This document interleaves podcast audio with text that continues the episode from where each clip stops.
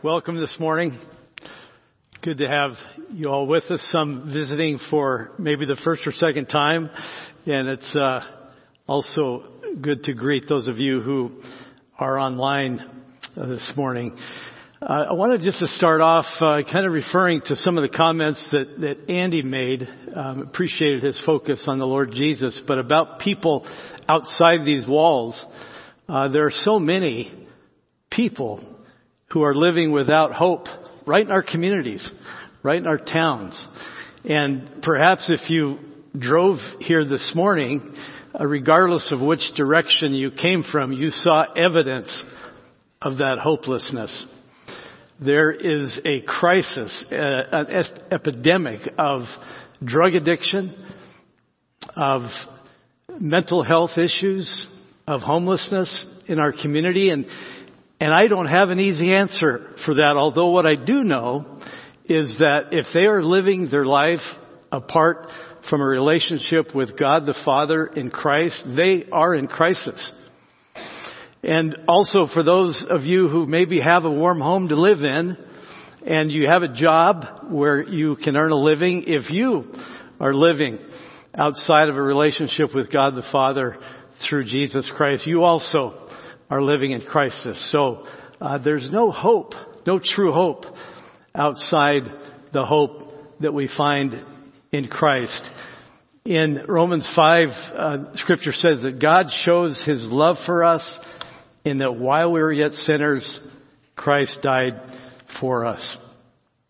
So this morning we're going to continue our our Encountering Jesus series. We'll be looking primarily at Luke chapter 23. Uh, this week and next, we will look at far and away the most significant event in history. Uh, you can line up all the wars, continental and oceanic discoveries, medical breakthroughs, kingdom and regime changes, inventions, world events of any nature, line them all up. They pale in comparison to the importance of the event we are considering today and next week on Easter Sunday. This coming Friday, uh, we recognize that it is Good Friday. The passion of the Lord Jesus, His unconditional love on display, His choice to die on a cross. So I, I confess that being up here speaking about the events leading up to the cross brings a certain amount of trepidation. This is a real, in a real sense, hallowed ground. The crucifixion of Jesus Christ is so great in scope and significance that comprehending what happened 2,000 years ago brings awe and reverence. And I hope where you're seated today you have just a sense of that. The very best approach that we can take in the telling of the story is to turn to scripture. We believe the words of John, his disciple, when he writes in his gospel, these words are written so that you may believe that Jesus is the Christ, the Son of God, and that by believing you might have life in his name. I was given the chapter of, of 23 in Luke, and it's a big portion, so we're going to do an introduction, first 32 verses or so, and then we're going to dive into the text where Christ begins his path to Golgotha to die on the cross. Um, let's summarize the hours just before Jesus was led away in the first uh, 30 verses or so of, of, Luke. We won't read the text, but but uh, stay with me.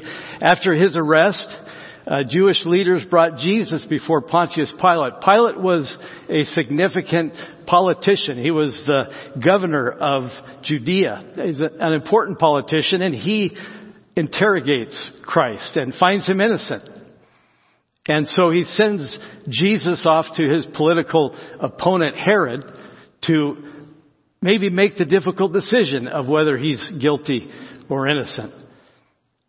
Herod, if you recall from the, from the story, finds no fault in him.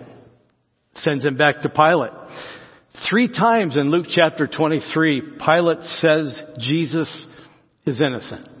23 verse 4, I find no guilt in this man. 23:14 to the Jewish leaders, I did not find this man guilty of any of your charges against him.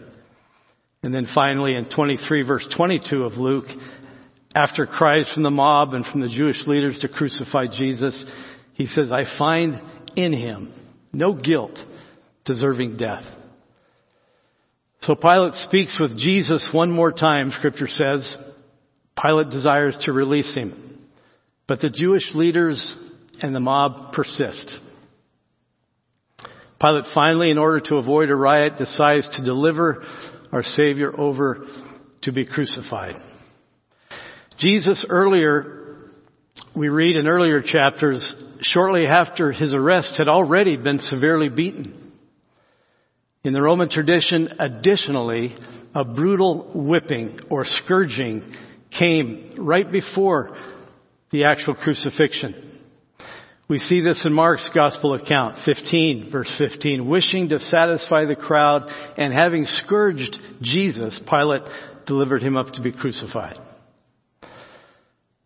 Roman flogging was a horrifically cruel punishment. History tells us that those who were condemned were often tied to a post and beaten with a leather whip that was interwoven with pieces of metal and bone. The beating literally tore up the victim. The flogging itself was sometimes fatal. It was used to weaken the condemned so that it would quicken the death during crucifixion. After these beatings and, and whip, whippings, we see in Luke chapter 23 that Jesus is too physically weak to carry his own cross. So they commissioned Simon of Cyrene to carry it for him. And that brings us to our text. But just before we read it, there's two critical truths that lay some groundwork for us. First off, in our text in Luke, it says that Pilate decided to deliver Jesus over to be crucified. But this decision was made before the creation of the world. God the Father chose Jesus the Son to redeem sinners before he created the world. Ephesians 1 4 says, even as he chose us in him before the foundation of the world, that we should be holy and blameless before him. In love, he predestined us for adoption to himself as sons through Jesus Christ, according to the purpose of His will. God's initiative for redeeming the believer from sin and death through His Son's sacrifice was not whimsical or a newly designed idea. God was not taken by surprise when we sinned, when Adam sinned in the garden.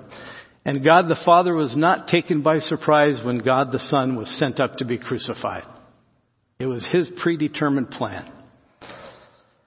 The Father chose Jesus, the Son, to redeem sinners by dying for them. And He made this decision before the world was even created. Secondly, Jesus was the perfect sacrifice for sin. There was no other option. No one else was worthy to carry out God's plan for salvation. Not only was he seen as innocent between, or before Pilate and Herod, but most importantly, he was seen as perfectly innocent before God the Father. Hebrews 4 says, Jesus in every respect has been tempted as we are, yet without sin.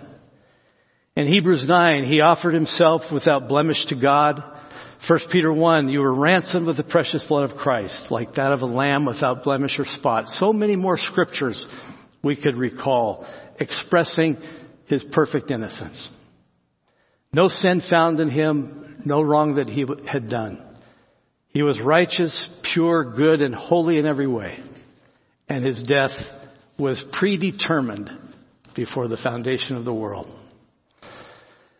So with these uh, truths in mind, join me in, in taking this look at our Savior's moments leading up to his death on the cross. Turn with me, if you would, to Luke chapter 23. We're going to read uh, beginning in verse 33 and through verse 49. And when they came to the place that is called the skull, there they crucified him and the criminals, one on his right and one on his left.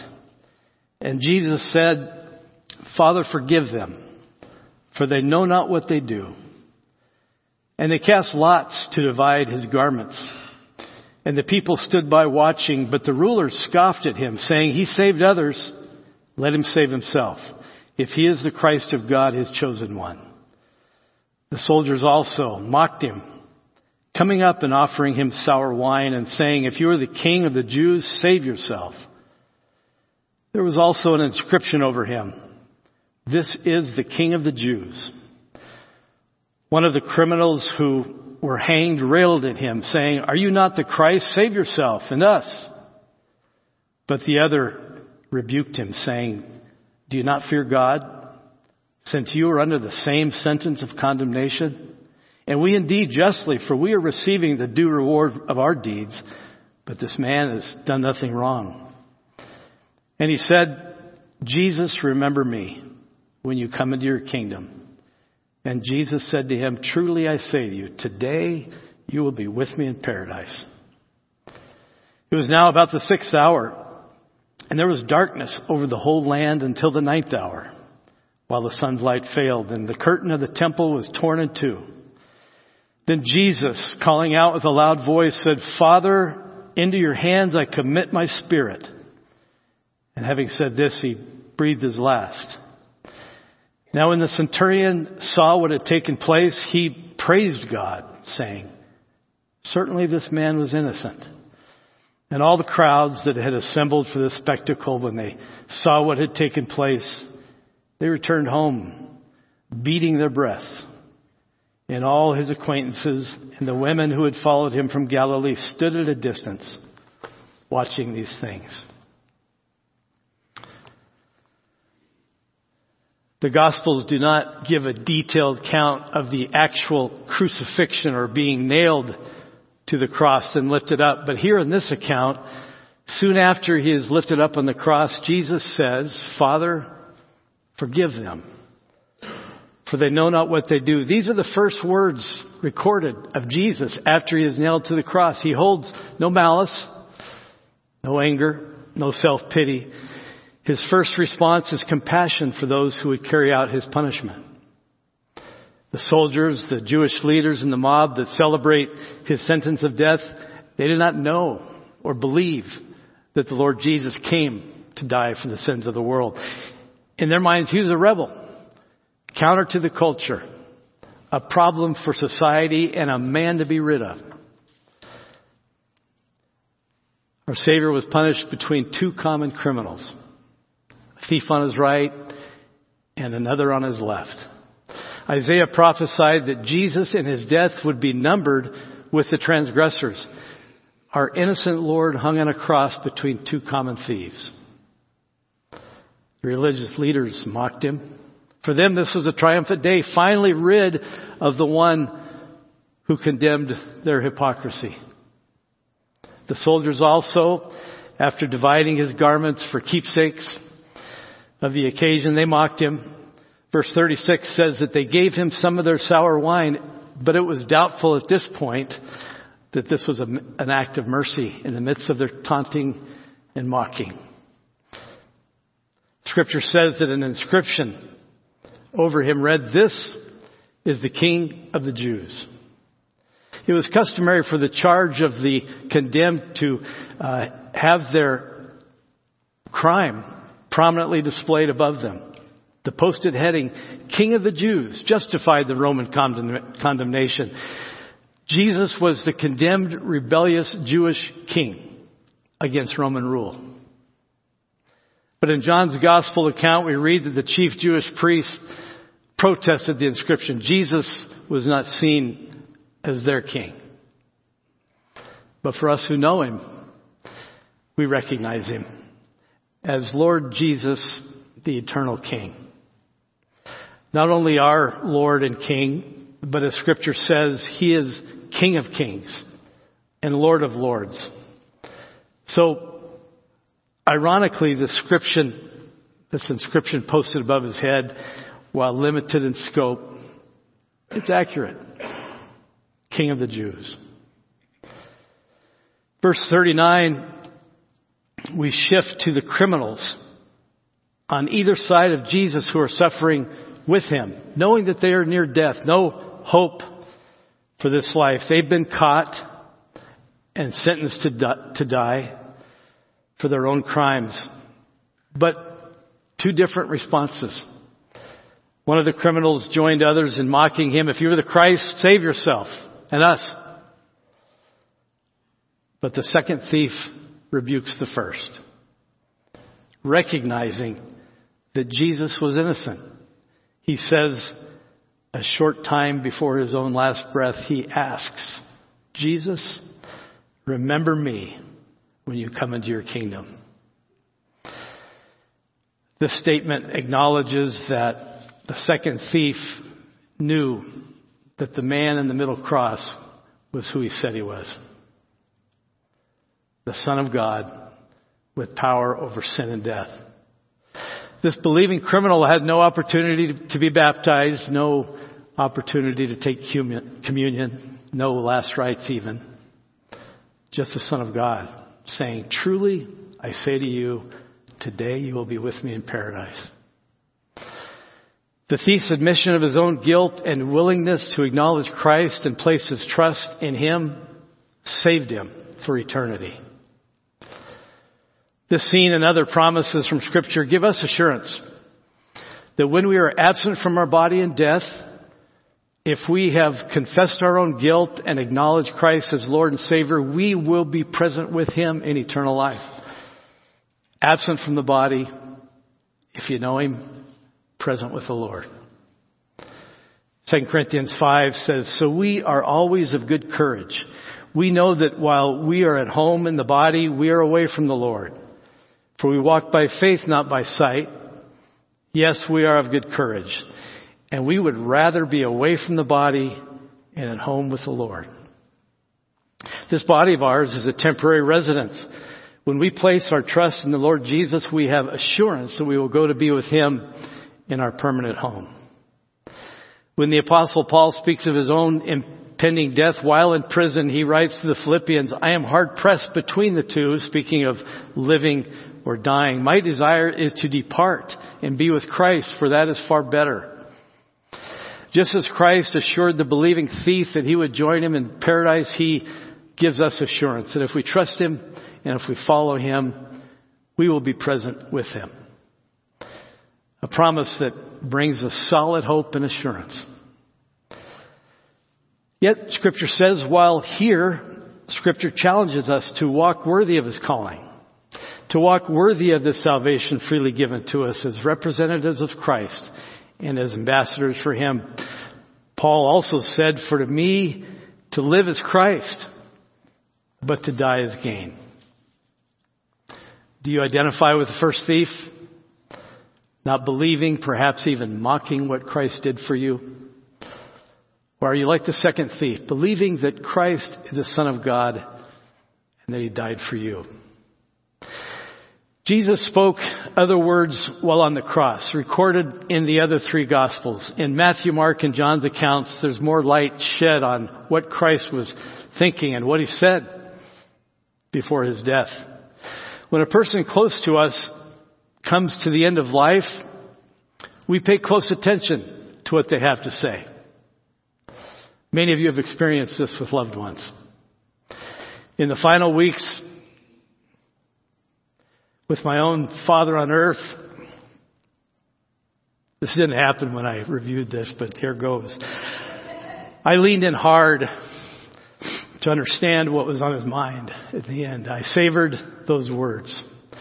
They were the most important ones for him to communicate when he came to the end of his life. Some of those words were thoughts of reconciliation. He wanted to make sure that there were no open offenses with his children or with those closest to him. Some of dad's words were humorous. I saw him in his final week still reviewing his Greek and Hebrew. I asked him about it. He said, who knows who I may meet in heaven that I might want to talk to in their language. From a very practical standpoint, Dad was already anticipating what paradise with Christ might be like. Dad also talked to the profound feeling of having anxiety for the process of dying, not fearing death itself. He was ready to meet the Lord. His last words carried weight. So it is with Jesus' last words. We do well to lean in hard to his last words on the cross. Keep your bookmark in Luke 23 for those of you who have the text. And turn with me to the Gospel of John, where we'll just look briefly at some of Christ's other last thoughts. John 19 verse 26. When Jesus saw his mother, Jesus is on the cross, and the disciple whom he loved standing nearby, he said to his mother, Woman, behold your son. Then he said to the disciple, Behold your mother. And from that hour, the disciple took her to his home. Even in the midst of his pain and despair, he had compassion for the physical needs of his mother. Jesus wanted his disciple John to look out for his mother. She was most likely a widow at this point in her life. This shows his affection for those around him, his concern for daily needs, even when experiencing his own deep agony. Also in John's account, 19 verse 28, knowing the end was near to fulfill the scripture, he says, I thirst. This is recorded for us. So they gave him sour wine. In a reference to Psalm 69, this was not an act of mercy. The sour wine was an act of reproach. This statement near the end reminds us of his humanity.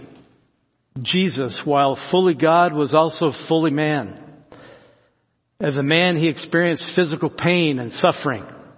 His body had need for nourishment, just like you and I do. In the Matthew 27 and Mark 15 accounts at this point, Jesus says aloud to God the Father, and Andy referenced this from Psalm 22, My God, my God, why hast thou forsaken me? An indication that as he bore the sin of mankind on himself on the cross, the Father turned away to the degree that he said, My God, my God, why have you forsaken me? The Bible tells us that he became sin for us. The physical punishment he experienced was great, but the weight of our sin he took was even greater. Experiencing the full judgment of God for the sin of the world was a profoundly difficult moment for our Savior. My God, my God, why have you forsaken me? Turn back to me to uh, our text in Luke 23. Verse 44 and 45, it says, It was now about the sixth hour, or around noon, during the middle of the day, and there was darkness over the whole land until the ninth hour, while the sun's light failed, and the curtain of the temple was torn in two. The darkness over the whole land was literal near the time of his death. The sun's light failed for three hours in the middle of the day. Son of God, Jesus, fully man, fully God, is coming to the very end of his physical life. A life of perfection, compassion, wisdom, and grace.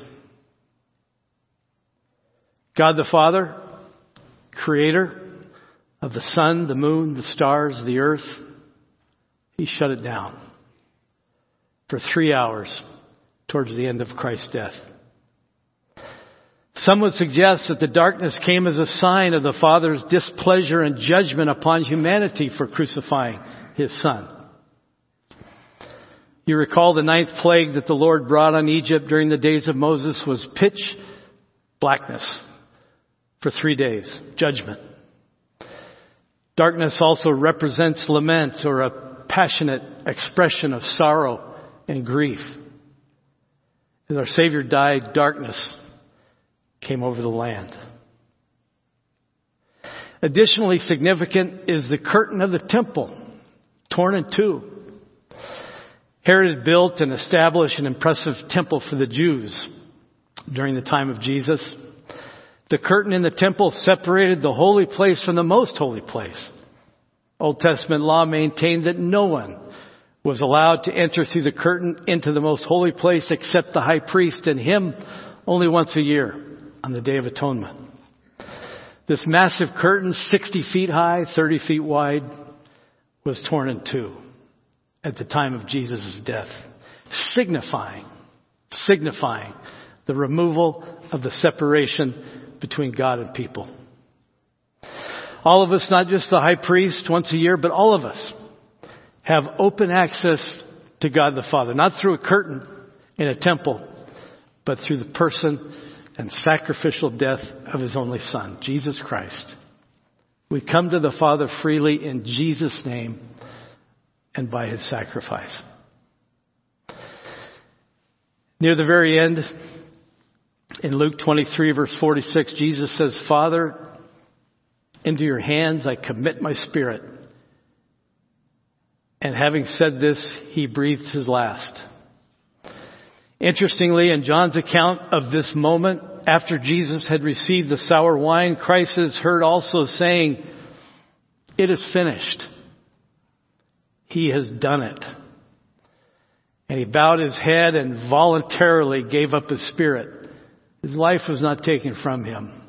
Jesus laid down his life on his own initiative. He said back in John 10, I lay down my life that I may take it up again. No one takes it from me, but I lay it down of my own accord. What he had come to do, he completed. God's love illustrated by sending his only son to die on a cross for our sin, finished, completed. Nothing else required. We should heed this statement. It is finished. Means that when we accept the sacrifice of Christ on the cross, we've experienced God's full satisfaction of payment for our sin. There's nothing we can add. Hebrews 9 says he entered once for all into the holy places, not by means of the blood of goats and calves, but by means of his own blood, thus securing an eternal redemption he secured an everlasting salvation. A transaction that took place once and for all, for all time. Hebrews 10 says, But when Christ had offered for all time a single sacrifice for sins, he sat down at the right hand of God. The sitting down at the right hand of God the Father signifies that the sacrificial work is done. It is finished. 2 Corinthians chapter 5, Paul speaks of the reconciliation we can have with God the Father that comes only from Christ. He writes, We implore you on behalf of Christ, be reconciled to God. For our sake, He made Him to be sin who knew no sin, so that in Him we might become the righteousness of God. When the second criminal stands before God, he is not seen as a petty, selfish, greedy thief. His sin was put on the Lord Jesus. And the believing thief is seen as righteous. This criminal is seen as righteous because God the Father sees the righteousness of His Son. We don't stand before God the Father on the merit of our own goodness, our own good deeds, our own good works. We stand before God on the merit of the righteousness of Jesus Christ. He paid the penalty in full. These last few verses of our text, we see some of the other responses of those who are watching. The Roman centurion means he's a leader of a hundred men who witnessed these events, praised God, and said, certainly this man was innocent.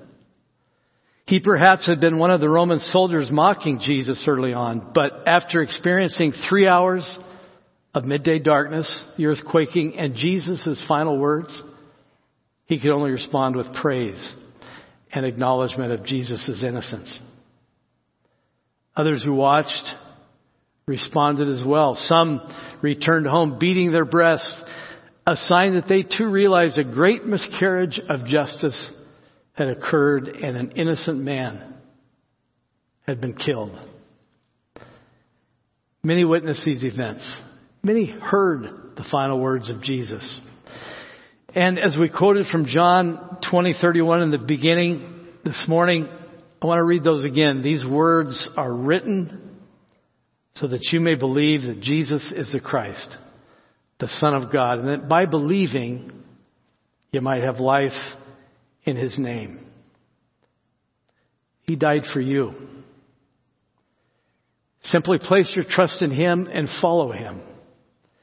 Accept his sacrifice on the cross for your sin. We've all fallen short of God's standard, but Christ Jesus paid the debt that we could never pay. So in closing this morning, just, want to acknowledge that we end this morning's service with the description of his sacrificial death, but the story is not completed yet. Next week we will see the significance of what happens next. His victory for us over sin and death. So, next week, come back for the rest of the story. I want to pray.